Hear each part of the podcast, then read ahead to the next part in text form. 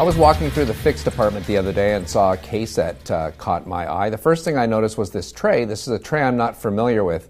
It looks a lot like the Clinician's Choice Quad Tray Extreme, except it's not rounded like it is here. It's kind of a triangle shape, but you can see that it's that same stiff type of metal. And when I try to squeeze the impression tray, even here in the back, I cannot get it to move or, flex at all. And so I'm a big fan of, uh, if I'm going to use a disposable double arch tray, I'm definitely going to use one of the metal ones like this or the clinician's choice. I'm just not sure who makes this particular one. Um, but what I'm not going to do usually if I'm doing a double arch tray is to take an impression for a, a three unit bridge like you see here. Uh, the doctor has requested a material that we just recently introduced called Obsidian. He's going to use it for a three uh, unit bridge. This is from tooth number 11 to tooth number 13, so from the cuspid back here to the second bicuspid. And uh, the obsidian material is on par in terms of flexural strength with uh, IPS e.max. So it's got that same uh, 360 to 400 kind of megapascals of flexural strength. To me, it's almost pushing the limit to do a bridge like that with this material. It should be fine.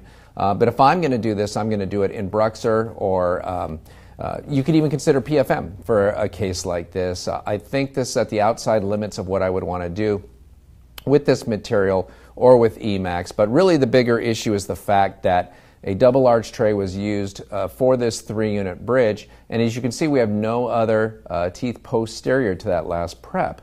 And in fact, we don't see many teeth represented anterior to where the cuspid has been prepared, and that's kind of a problem. So if we look at the model work for this particular case, you're going to notice that we, we can see the preps pretty well. And they're actually fairly clean preparations. You know, as we look down on it from here, we can see that um, we are underprepared probably on the lingual surface here. This happens a lot where we go in and uh, the side of the tooth that faces away from us, it's a little more difficult to get as much reduction as we can here uh, on the buccal. So, really, when you look at this prep alone with kind of the minimal reduction that was done there, that kind of screams BruxZir as well.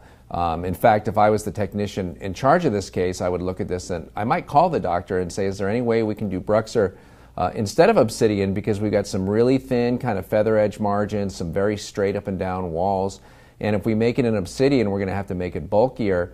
And uh, the obsidian material, uh, like e.max, does not like feather edge margins. Looking at the cuspid prep here, that looks pretty good. That appears to be reduced enough on the lingual. We have that nice concave shape. Again, the margins are a little thin for a material like this, but really the issue comes down to the fact that it was taken in the double arch tray. So let's occlude this model, and we're going to see what we have here. We've actually got you know the two preps across from the uh, opposing arch, and then literally a third of the tooth in front of the cuspid. So just we're seeing just a tiny tiny little portion of this lateral incisor in front of this. And as you might imagine, it's going to make it really difficult to get good function on this bridge. Uh, the doctor did send us a uh, bite registration that I'll go ahead and put in here now.